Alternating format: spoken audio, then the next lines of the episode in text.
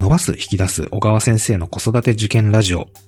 この番組は約30年中学受験を中心とした受験教育や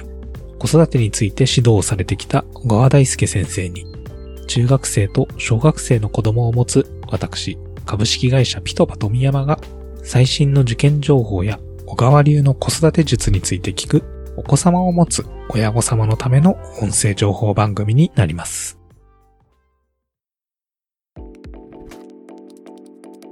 えー今回はですね、リスナーさんからのお便りでテストについて質問が来ております。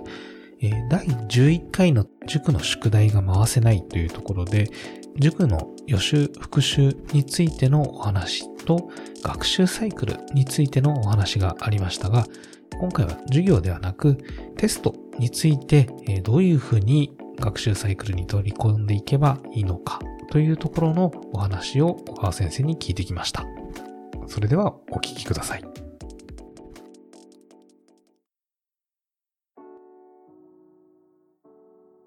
えー小川先生、今日もよろしくお願いいたします。はい、お願いします。えーと、今回はですね、リスナーさんからのですね、質問が来ておりましあ、て、いいですね。はい。まずはそちらをちょっと紹介させていただきたいと思います。はい。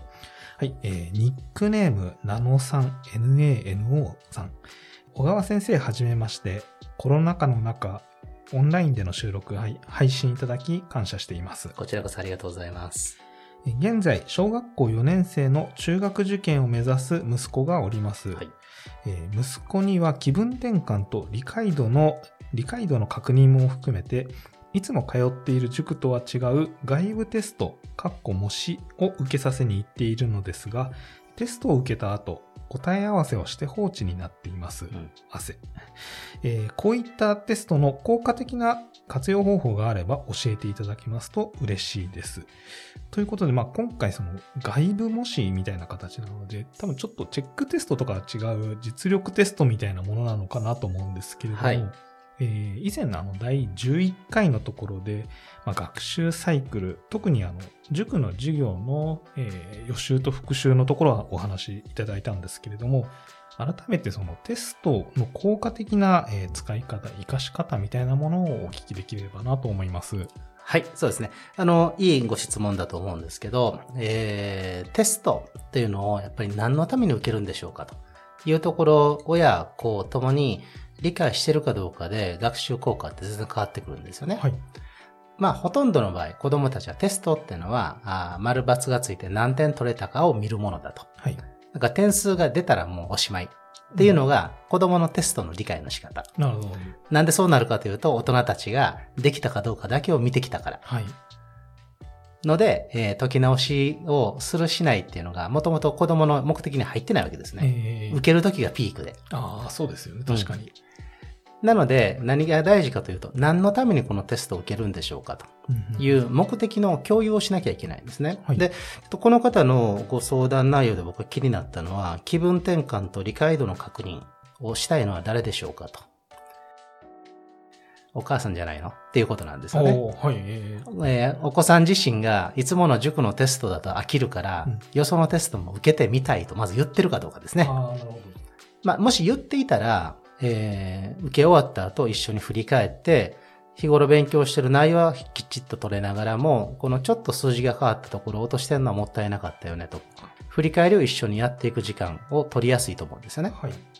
まあおそらくは親御さんの方が、塾のテストっていうのは、あ範囲を覚えておくと大体取れてしまうから、本当にち使える力がついてるかどうか、はい。確認したいっていう気持ちの方が強いんじゃないかと。あとはまあ、いつもの馴染んでる塾の環境だと緊張感もないからうん、ちょっとこうピリッとさせたいと。なんかそういう風な意図が見え隠れするわけですよ。確かに。はい。だったらね、それを子供とまず話しといた方がいいと思うんですよね。他の場所でも知識が使えるかっていうのを試したいと。で、試したいんだからせっかく勉強してきたことは少し軽くでもいいから復習してからテスト行った方がいいよね。だし、え受け終わった直後ですね。受けてみてどうだった？とバクッと聞くんじゃなくて、はい受けてみて、えー自分では大体どれぐらいの手応えがあるのかな？と。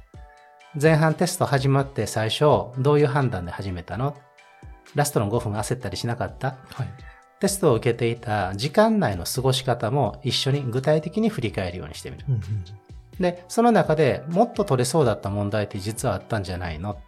もしくは自分なりに頑張ったなと思えるとこってどこ？そういうふうなことを聞いてあげて、褒めるべきは褒め。で、惜しいなと思うところは、あなたならできるはずなんだから、ここは今直しをしとこうよと。で、次につなげたらいいじゃないと。いうふうに、一つ一つはですね、具体的に関わってあげて、えー、受けたテストというものは、今までの努力を確認するためにあるんだって。できないところを見つけるためにやってるんじゃないよと。できることの確認をテストをしてるんだよと。ってことは、これとこれができたよねという振り返りは大事だよね。確かにはい。そういうところを親御さんの中でも理解してですね、えええー、関わってあげるというふうにしていくと、このテストを受けたことがまた次の勉強のやり方の修正にもつながっていって、サイクルが回り出すということになりますね。なるほどですね。まず、そのテストを受ける目的っていうのは、やっぱりちゃんと子供と一緒に認識合わせした方が、まず一つ大切なところと。はい、親としては、えー、テストは褒めるために受けてもらうんだぐらい心の中に思っておくのが一番いいですね。あ、なるほどですね。はい、あと、終わった後は、えー、より具体的にそのテストの出来栄えみたいなところを、まあ、分析とまではいかないですけれども、うん、親の方がちょっと見てあげるっていうことが、次へのつながりっていうことそうですね。一つ一つ一緒に振り返って、ええ、あ、ここ頑張ったねって、これ惜しかったねって、これよくできたね。そんなことを一緒に見ていく。それがもう振り返りだし、え、直しの学習ってそれぐらいでいいですよ。あ、なるほどですね。わ、はい、かりました。えー、今回は、えーまテストをどのようにしたら効果的に学習サイクルに入れられるかというお話でした。今日も小川先生ありがとうございました。はい、ありがとうございました。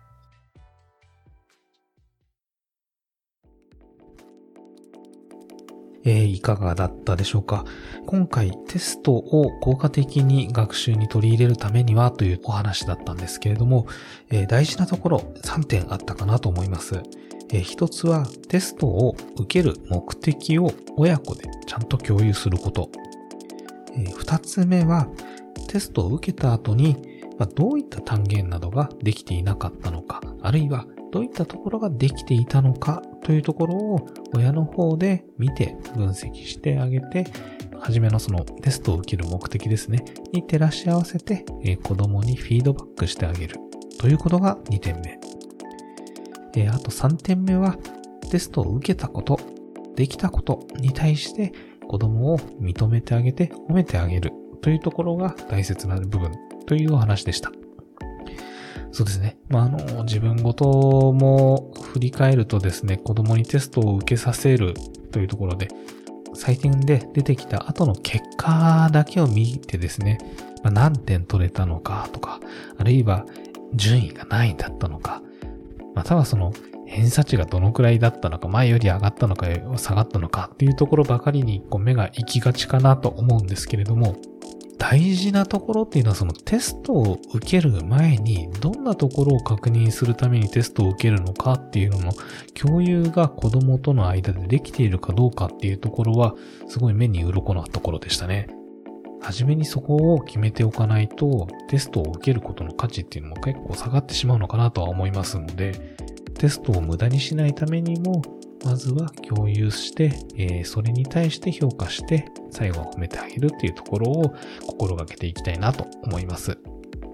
さて、子育て受験ラジオでは、リスナー様のお便りやリクエストなどを受け付けております。